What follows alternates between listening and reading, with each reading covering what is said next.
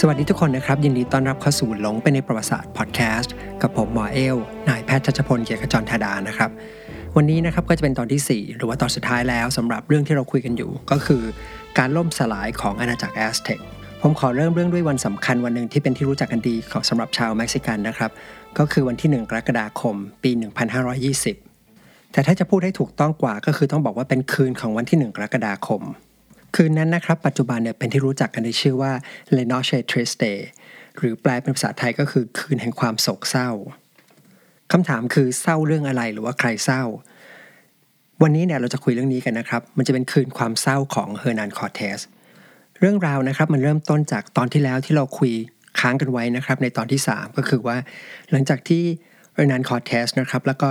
ทหารของ conquistador ชาวสเปนทั้งหลายเนี่ยโดนปิดกั้นอยู่ในพระราชวัง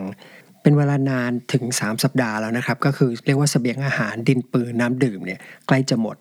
แล้วตอนนี้คอเทสก็รู้แล้วว่าเขาไม่มีทางเลือกอื่น ถ้าอยู่ไปเนี่ยก็คือตายแน่นอน ทางเดียวที่เหลืออยู่ก็คือต้องพยายามหนีออกไปให้ได้ แม้ว่าการหนีออกไปเนี่ยมีความเสี่ยงที่จะโดนฆ่าสูงมากๆ แต่ว่าเมื่อไม่มีทางอื่นแล้วเรียกว่าจนตรอกเนี่ยก็คือต้องหนีคำถามแรกก็คือว่าถ้าหนีเสร็จแล้วเนี่ยเขาจะหนีไปที่ไหน ตัวเลือกที่น่าจะชัดเจนที่สุดในเวลานั้นก็คือหนีไปตั้งหลักที่เมืองทรักสคาลาเพราะถ้าจำกันได้นะครับเมืองทรักสคาลาเนี่ยคือเป็นเมืองที่เป็นศัตรูคู่แค้นของแอสเท็กอยู่แล้ว ก็เชื่อว่าถ้าไปถึงได้เนี่ยก็คงจะไม่มีนักรบชาวแอสเท็กเนี่ยกล้าตามเข้าไปในเมืองแน่ๆ ทีนี้พอได้เป้าหมายเสร็จแล้วเนี่ยคำถามข้อที่ 2 ก็คือว่า ถ้าหนีเนี่ยจะหนีออกไปทางทิศไหนดี คืออย่างนี้ครับ อย่างที่คุยกันไปก่อนหน้าคือเมืองเทนอกทิลานะครับที่ตอนนี้ถูกขังอยู่เนี่ยมันเป็นเมืองที่อยู่กลางทะเลสาบแล้วการจะข้ามจากตัวเกาะนะครับ ตัวเมืองเทนอติลานไปที่ทะเลสาบจะต้องเดินผ่านสะพาน ซึ่งจะมีสะพานเนี่ยไปในที่ต่างๆกัน ทีนี้ตัวเมืองทรักสคาล่าเนี่ยอยู่ทางทิศตะวันออกของเมืองเทนอติลาน ดังนั้นถ้าคิดแบบง่ายที่สุดก็คือ ควรจะมุ่งหน้าไปทางทิศตะวันออกและข้ามไปทางนั้น แต่เพอเอิญว่าทางทิศตะวันออกเนี่ย มันไม่มีสะพานที่จะพาเขาขึ้นไปขึ้นฝั่งทางทางนั้นได้ ก็คือทางเดียวที่จะไปได้คือต้องนั่งเรือข้ามทะเลสาบที่กว้างใหญ่ไป แต่พวกเขาไม่มีเรือนะครับ คือมีอยู่บ้างแต่ว่าเรือเนี่ยมันไม่พอที่จะขนคนทั้งหมดหนีไปทางนั้นได้ ดังนั้นเส้นทางที่จะมุ่งไปทางทิศตะวันออกโดยตรงเนี่ยต้องตัดทิ้งไป คราวนี้ก็เหลืออีกสามทางก็คือทางทิศเหนือ ทางทิศตะวันตก แล้วก็ทางทิศใต้ ทางทิศเหนือเนี่ยข้อดีคือถ้าสมมติว่าไปขึ้นฝั่งทางทิศเหนือได้สำเร็จ ก็จะสามารถเดินทางไปเมืองทรักสคาลาต่อได้ไม่ยาก เพราะว่าทางทิศเหนือของเมือง มีชาวแอสเท็กเนี่ยอาศัยอยู่ไม่มากนักทำให้สามารถที่จะสมมติฟันฝ่า ถ้ามีใครมาขวางก็สามารถฟันฝ่าได้ไม่ยาก แต่ข้อยากก็คือว่ากว่าจะไปถึงสะพานที่ข้ามทะเลสาบได้เนี่ย พวกเขาต้องเดินตัดผ่านกลางเมืองเทนอชติตลานไปซึ่งแน่นอนว่าภายในเมืองเนี่ยมีนักรบแล้วก็มีชาวเมืองมากมายที่พร้อมจะฆ่าพวกเขาอยู่แล้ว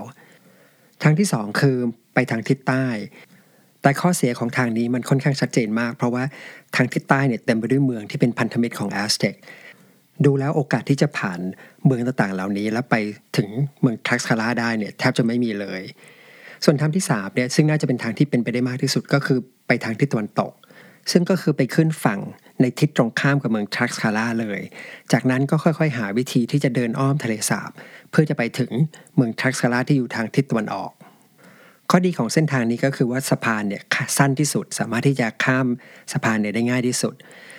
แล้วเวลาเดินอ้อมเนี่ยก็จริงอยู่จะต้องมีเจอเมืองที่เป็นศัตรูของชาวสเปนคือเป็นพันธมิตรของแอสเท็กอยู่บ้าง แต่ก็ไม่มากเท่าทิศทางใต้ ดังนั้นทางเลือกที่น่าจะเลวร้ายที่สุดก็คือออกไปทางประตูทางทิศตะวันตก แต่ก็มีปัญหาข้อถัดไปก็คือว่าสะพานข้ามทะเลสาบของชาวแอสเท็กจะเป็นสะพานแบบที่สามารถยกออกได้ ซึ่งสะพานแบบนี้ก็คือออกแบบไว้สำหรับป้องกันเมือง เช่น สมมติมีข้าศึกบุกเข้ามา ชาวแอสเท็กก็จะยกสะพานออกทำให้ข้าศึกเนี่ยไม่สามารถที่จะบุกเข้ามาในเมืองได้ แล้วในเวลานี้เนี่ยสะพานเหล่านี้ก็ถูกยกออกไปหมดแล้ว เพราะว่าชาวแอสเท็กเนี่ยป้องกันไม่ให้ชาวสเปนเนี่ยหนีออกไปได้ วิธีแก้ปัญหาที่คอร์เทสทำก็คือว่าเขาเนี่ยไปเอา ประตูนะครับประตูไม้ของพระราชวังที่มีความสูงมากๆเนี่ยตัดออกมาแล้วก็แบกไปด้วย ระหว่างทางถ้าเจอตรงไหนที่สะพานเนี่ยถูกยกออกไปก็จะใช้ประตูเนี่ยเป็นสะพานเพื่อที่จะข้ามไปคำถามสุดท้ายนะที่สำคัญมากก็คือว่า แล้วทองคำที่มีมากมายเนี่ยที่พวกเขาได้รับมาจากชาวแอสเท็กเนี่ยเขาจะขนไปได้ยังไง เพราะว่าทองคำมันมีน้ำหนักมากถูกไหมครับ น้ำหนักมันมากเกินกว่าที่คนแต่ละคนจะขนไปได้ สุดท้ายคอร์เทสก็เลยตัดสินใจประกาศว่า ใครอยากจะขนทองคำไปเท่าไหร่ก็ตามสะดวก เพราะว่าแน่นอนว่าคือทองคำมันหนัก ยิ่งขนไปเยอะก็ยิ่งมีความเสี่ยงมาก แล้วก็ถ้าสมมติรอดชีวิตไปได้ ทองคำที่ขนไปก็ถือว่าเป็นของคนนั้นเลย ทีนี้เมื่อแผนทุกอย่างพร้อมนะครับคอร์เทสก็มองว่าจะต้องหาโอกาสหนีไปตอนที่ชาวแอสเท็กเนี่ยไม่ตั้งตัวก็เลยใช้อุบายไปติดต่อขอเจรจาพักรบกับชาวแอสเท็กประมาณหนึ่งสัปดาห์ โดยขอประชุมมันก่อน แล้วก็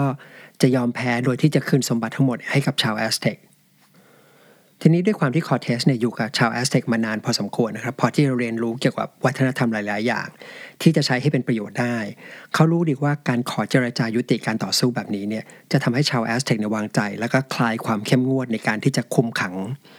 คอเทสรู้ว่าชาวแอสเท็กเนี่ยเป็นชนเผ่าที่เป็นเหมือนเป็นชนเผ่านักรบ ที่ค่อนข้างจะยึดถือคำมั่นสัญญา หรือว่ายึดถือสัจจะเป็นอย่างมาก แล้วอีกอย่างที่คอเทสรู้นะครับก็คือชาวแอสเท็กเนี่ยไม่ชอบรบกลางคืน เขาก็เลยวางแผนว่าเมื่อชาวแอสเท็กเผลอการหนีเนี่ยจะเกิดขึ้นในตอนกลางคืน แล้วคืนหนึ่งนะครับ ก็มีฝนตกหนักลงมาคอเทสก็รู้ว่าคืนที่เหมาะหรือว่ามีโอกาสที่จะหนีรอดที่สุดมาถึงแล้ว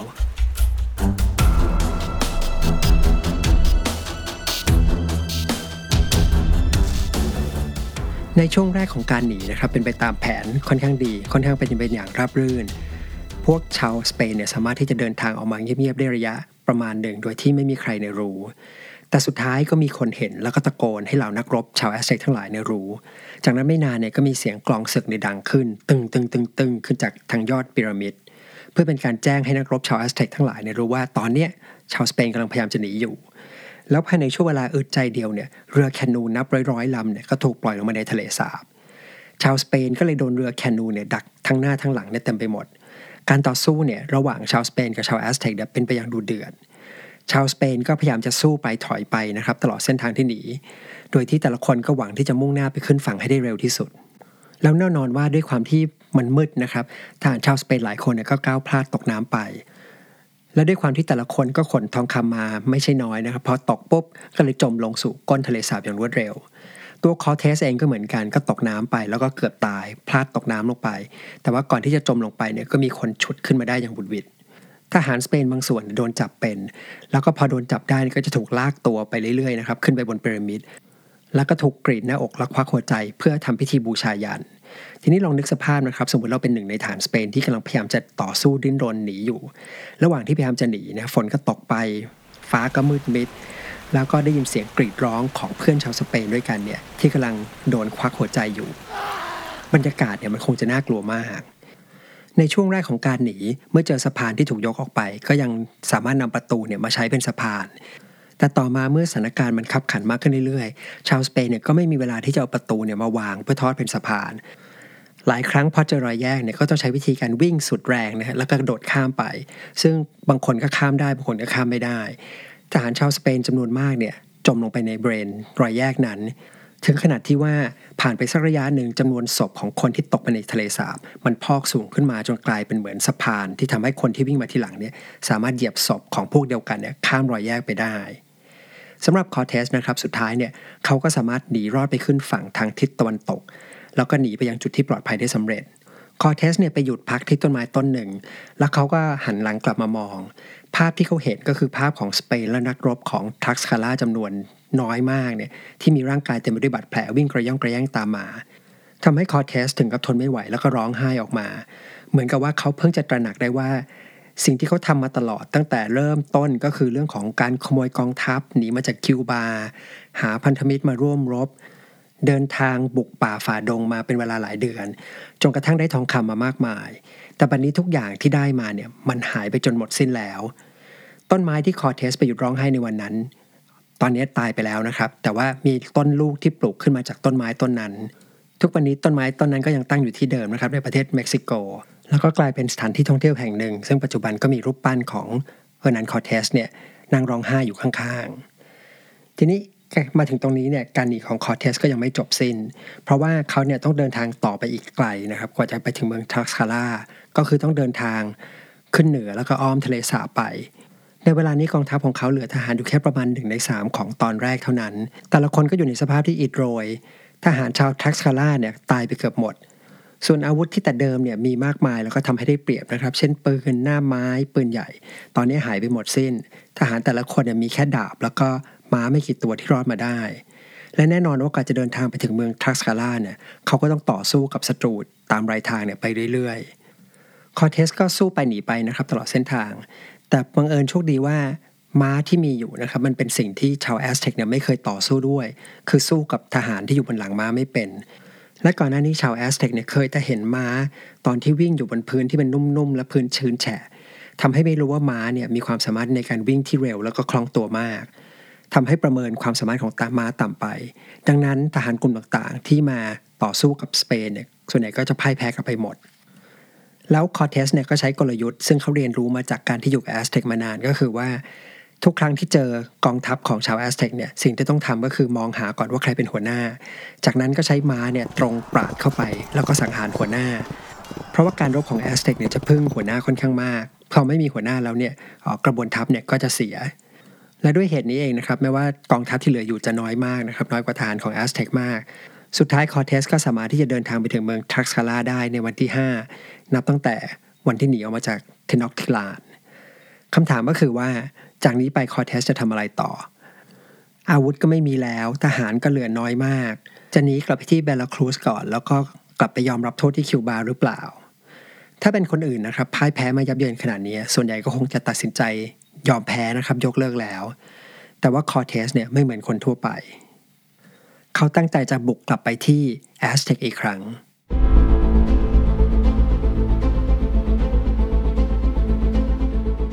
คอเทสเริ่มต้นใหม่จากศูนย์อีกครั้งนะครับ เริ่มต้นใหม่เนี่ยเขาก็ต้องหาพันธมิตรก่อน ก็คือเริ่มจากการที่จะไปโน้มน้าวชาวพื้นเมืองต่างๆ ที่เกลียดชาวแอสเท็กแล้วก็ยังกล้าที่จะต่อสู้กับแอสเท็กเนี่ยให้มาร่วมรบกับเขาอีกครั้ง และสุดท้ายเขาก็ได้พันธมิตรมาประมาณ 10 เผ่าด้วยกันที่ยอมส่งนักรบไปรบกับเขา ระหว่างนั้นเนี่ยเขาก็แอบต่อเรือขึ้นมา 13ลำโดยเขามองว่า ถ้าจะเอาชนะชาวแอสเท็กได้สิ่งแรกที่ต้องทำก็คือว่ายึดทะเลสาบให้ได้ก่อน เพราะว่าถ้ายึดทะเลสาบได้แล้ว ทหารก็จะสามารถเดินข้ามสะพานเข้าเมืองไปได้อย่างง่ายๆ โดยไม่ต้องกังวลว่าจะโดนโจมตีจากทางน้ำเหมือนที่เคยพลาดมาก่อน เรือที่ให้สร้างนะครับเป็นเรือขนาดใหญ่ ที่ลำหนึ่งเนี่ยสามารถบรรจุคนเนี่ยได้ประมาณ 25 คน แล้วก็ใหญ่พอที่จะแล่นเรือชนแคนูของชาวแอสเท็กให้คว่ำได้ แล้วก็ยังสร้างให้เรือเนี่ยมีความสูงมากกว่าเรือของแอสเท็ก เพื่อที่จะให้ทหารสเปนเนี่ยขึ้นไปยืนอยู่บนนั้น แล้วก็สามารถยิงปืนใส่จากชาวแอสเท็กจากที่สูงได้ด้วย นอกจากนี้นะครับที่พิเศษมากก็คือว่าคอเทสเนี่ยตัดสินใจที่จะกลับไปหาเบลาสแกสซึ่งก็คือคนที่เกลียดเขานะครับและกำลังตามล่าเขาอยู่ และที่น่าทึ่งก็คือเขาสามารถที่จะโน้มน้าวเบลาสแกสเนี่ยซึ่งเกลียดคอเทสมากเนี่ยให้ยอมเข้าร่วมเป็นพวกนะครับส่งอาวุธ แล้วก็ให้ยืมทหารเนี่ยมาช่วยรบกับชาวแอสเท็ก แต่มีอีกปัจจัยหนึ่งที่สำคัญมากนะครับที่ทำให้ในเวลาต่อมาเนี่ยคอเทสสามารถจะพิชิตแอสเท็กลงได้ ปัจจัยนี้เนี่ยมันกำลังทำงานอยู่โดยที่คอเทสเนี่ยไม่รู้ตัว เพราะในระหว่างที่คอเทสกำลังเตรียมตัวที่จะบุกแอสเท็กอีกครั้ง ชาวแอสเท็กเนี่ยกำลังล้มตายลงอย่างมากมายมหาศาล สิ่งที่กำลังฆ่าชาวแอสเท็กอยู่ตอนนี้ก็คือ โรคฝีดาษ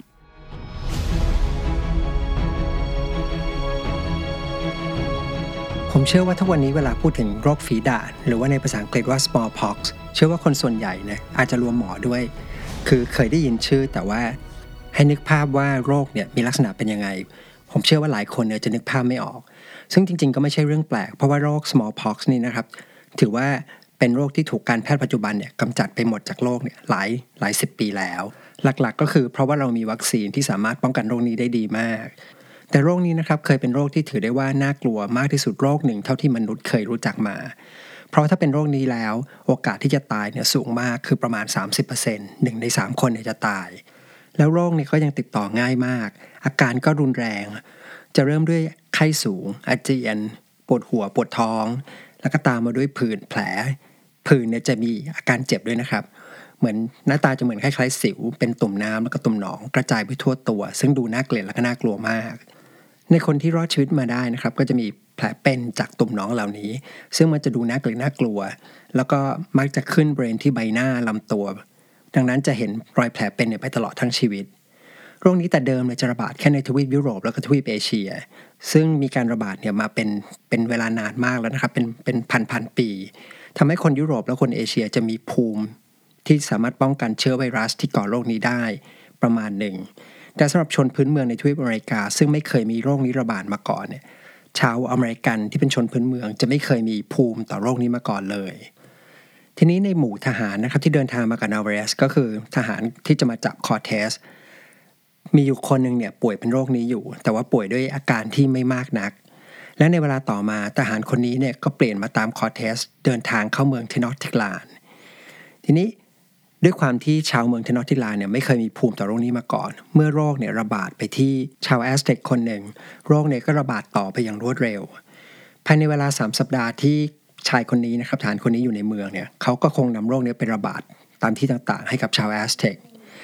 หลังจากนั้นตอนที่คอร์เทสหนีออกไปจากเมืองได้ โรคเนี่ยก็เริ่มระบาดรุนแรงขึ้น ระบาดไปทั่วเมืองทำให้มีคนเจ็บป่วยด้วยโรคที่น่าเกลียดและก็น่ากลัวเนี่ยไปทั่ว ประมาณคร่าวๆนะครับว่าในเวลานั้นเนี่ยมีชาวเมืองเทนอตเทลานเนี่ยเสียชีวิตจากโรคนี้ไปประมาณ 40-50%ของประชากรทั้งเมือง ซึ่งหนึ่งในนั้นก็รวมไปถึงกษัตริย์องค์ใหม่ที่ขึ้นมาแทนม็อกเตซูมาด้วยนะครับพระองค์เนี่ยมีชื่อว่าควิตลาวักนะครับทำให้ต้องมีการแต่งตั้งกษัตริย์ขึ้นมาใหม่อีกครั้ง ซึ่งมีพระนามว่าเคาเทมอกที่บอกว่าโรคระบาดไปแล้วทำให้ผู้เสียชีวิตเนี่ยประมาณ 40-50%เนี่ยอันนี้เฉพาะช่วงแรกนะครับ เฉพาะที่เกิดขึ้นในเทนอตเทลาน เพราะว่าหลังจากเหตุการณ์ที่เราคุยกันอยู่จบไปแล้วนะครับ โรคนี้ก็ยังระบาดต่อไปเรื่อยๆ สุดท้ายโรคก่อไข้ทรพิษเนี่ยจะระบาดไปกว้างไกลขึ้นจนกระทั่งกินพื้นที่หลายบริเวณในทวีปอเมริกา แล้วสุดท้ายจริงๆเนี่ยเขาประมาณกันว่าโรคนี้มันฆ่าชีวิตชนพื้นเมืองทวีปอเมริกาไปทั้งหมดประมาณ 90%แล้วก็เป็นเหตุผลด้วยว่าทำไมต่อมา เมื่อชาวยุโรปเนี่ยต้องการแรงงานที่จะมาทำงานในทวีปอเมริกา จึงต้องไปขนแรงงานมาจากทวีปแอฟริกานะครับก็คือคนผิวดำ ซึ่งในวันหน้าเนี่ยผมจะหาโอกาสเล่าเรื่องนี้ให้ฟังนะครับโอเค กลับมาที่ชาวแอสเท็กนะครับ ทีนี้อยากให้ลองชวนคิดดูนะครับ ว่าสมมติเราเป็นชาวแอสเท็กในเวลานั้นเนี่ยสภาพจิตใจของเราเนี่ยจะเป็นยังไงกันบ้าง เพราะว่าหลังจากที่เราต่อสู้กับคนที่เราสงสัยว่าอาจจะเป็นเทพเจ้านะครับ จู่ๆไม่นานเนี่ยก็มีความตายแบบนี้เกิดขึ้น ซึ่งเป็นโรคที่เราไม่เคยพบเห็นมาก่อน แล้วก็โรคเนี่ยมันน่าเกลียดน่ากลัวนะครับ แล้วก็เจ็บปวดทรมานมาก แล้วจำนวนคนที่ป่วยเนี่ยมีมากจนกระทั่งไม่มีคน ผลิตอาหารนะครับไม่มีคนทำงาน แล้วก็ไม่มีคนดูแลคนป่วยด้วยกันเองด้วย ถึงขนาดทำให้หลายคนเนี่ยเริ่มสงสัยว่าสิ่งที่เราทำไปเนี่ยถูกต้องหรือเปล่า หรือว่าเรากำลังจะโดนการลงโทษจากเทพเจ้าอยู่ ถึงขนาดที่ว่ากษัตริย์ของเราเนี่ยยังป่วย แล้วก็เสียชีวิตไปจากโรค แล้วก็เป็นช่วงที่โรคกำลังระบาดไปทั่วนี้เองนะครับ ที่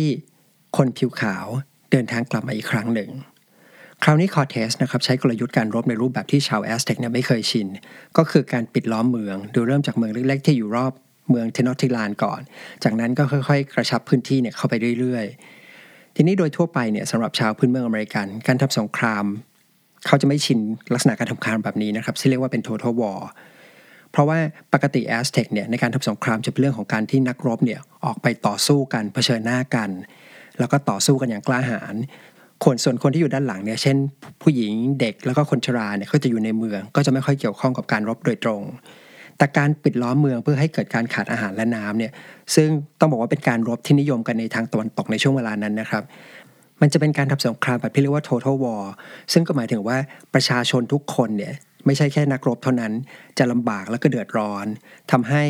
ผู้หญิงเด็กแล้วก็คนชราเนี่ยเสียชีวิตไปด้วย ซึ่งชาวแอสเท็กเนี่ยไม่ชินกับการรบแบบนี้มาก่อน ก็เลยรู้สึกเสียขวัญ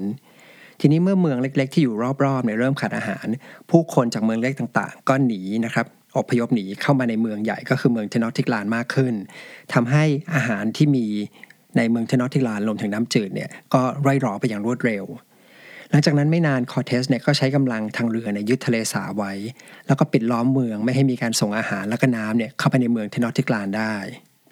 ทีนี้เมื่อยึดทะเลสาบได้แล้วเนี่ยทุกอย่างก็ง่ายขึ้นคอเทสเนี่ยก็ค่อย ๆ ใช้เวลานี้นะครับถมส่วนสะพานที่เป็นส่วนที่สะพานที่แยกแล้วส่วนสะพานที่ขาดจากกันเนี่ยให้เต็ม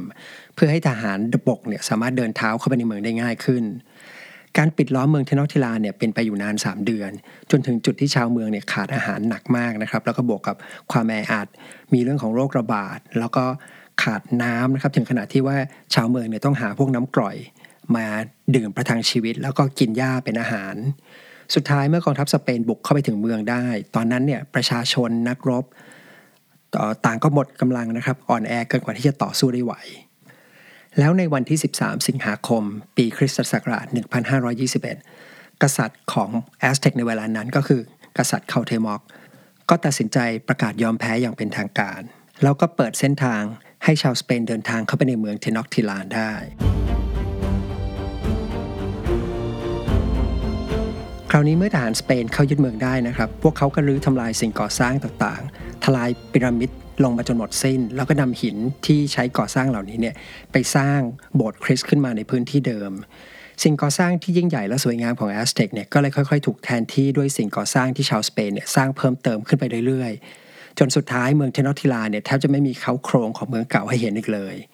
สำหรับชาวแอสเท็กที่รอดชีวิตมาได้ ก็ต้องอยู่ในฐานะของการเป็นทาสให้กับผู้ปกครองใหม่ ซึ่งก็คือชาวสเปน ชาวแอสเท็กนะครับก็ต้องปรับตัวกันไปนะครับ เรียนรู้ภาษาใหม่ เรียนรู้วิถีชีวิตแบบใหม่ จนภาษาสเปนเนี่ยกลายเป็นภาษาหลักหรือภาษาแม่ของพวกเขา และพระเจ้าที่เขานับถือก็เป็นพระเจ้านะครับของศาสนาคริสต์แต่อย่างไรก็ตามนะครับ แม้ว่าแอสเท็กเนี่ยจะล่มสลายไปแล้ว แต่ทุกวันนี้เนี่ยความเป็นแอสเท็กเนี่ยก็ยังหลงเหลืออยู่ จนถึงปัจจุบันได้เห็นอยู่มาก ตัวอย่างแรกสุดนะครับก็คือชื่อของเมืองเม็กซิโกซิตี้นะครับหรือว่าประเทศเม็กซิโกเนี่ยก็มาจากคำว่าเมฮิกาซึ่งเป็นคำที่ชาวแอสเท็กเนี่ยใช้เรียกตัวพวกเขาเอง หรืออย่างธงชาติของเม็กซิโกในปัจจุบันที่จะมีสัญลักษณ์เป็นรูปของนกอินทรีนะครับคาบงูแล้วก็ยืนอยู่บนต้นกระบองเพชรก็เป็นสัญลักษณ์ดั้งเดิมของชาวแอสเท็กและทุกวันนี้นะครับชาวเม็กซิกันส่วนหนึ่งนะครับในเลือดเขาเนี่ยก็ยังมีสายเลือดของชาวแอสเท็กเนี่ยหลงเหลืออยู่ และทั้งหมดนี้นะครับก็คือเรื่องราวการล่มสลายของอาณาจักรแอสเท็กนะครับที่ผมอยากจะเล่าให้ฟัง ก็เป็นอันจบซีรีส์นะครับ4ตอนจบ แล้วก็หวังว่าเรื่องที่เล่าให้ฟังนี้นะครับจะทำให้เข้าใจเกี่ยวกับแอสเท็กมากขึ้น แล้วผมก็อยากแนะนำนะครับสำหรับใครที่ยังไม่ได้ฟังเรื่องของ Columbian Exchange นะครับก็อยากจะให้ฟังต่อ เพราะว่าก็จะเห็นผลกระทบต่อเนื่องไปว่ามันมีอะไรเกิดขึ้นบ้างหลังจากที่อิทธิพลของชาวยุโรปในทวีปอเมริกาเนี่ยมีมากขึ้น และสุดท้ายก่อนจะจากกันไปนะครับ ก็เช่นเคยนะครับประชาสัมพันธ์นิดนึงเรื่องส่วนใหญ่ที่ผมนำมาทำเป็นพอดแคสต์นะครับก็จะนำไปทำเป็นคลิปวิดีโอด้วย โดยที่จะพยายามใส่ภาพประกอบ ที่จะช่วยให้เข้าใจเนื้อหาได้มากขึ้น แล้วก็จะโพสต์ไว้ 2 ที่ด้วยกันนะครับ ก็คือใน YouTube กับใน Blockdit ก็จะเป็นที่ channel หรือว่าชื่อเพจชื่อเดียวกันก็คือหลงไปในประวัติศาสตร์ ถ้าใครสนใจก็สามารถไปติดตามชมกันต่อได้นะครับ สำหรับเรื่องที่จะเล่าต่อนะครับใน episode หน้านะครับคิดว่าจะยังเป็นเรื่องที่เกี่ยวข้องกันนะครับก็คืออาจจะเล่าเรื่องของการล่มสลายของอาณาจักรอินคานะครับแล้วก็เล่าถึง conquistador อีกคนที่สำคัญก็คือพิซาโรนะครับแล้วเรามาเจอกันใหม่ในเอพิโซดหน้านะครับ สวัสดีครับ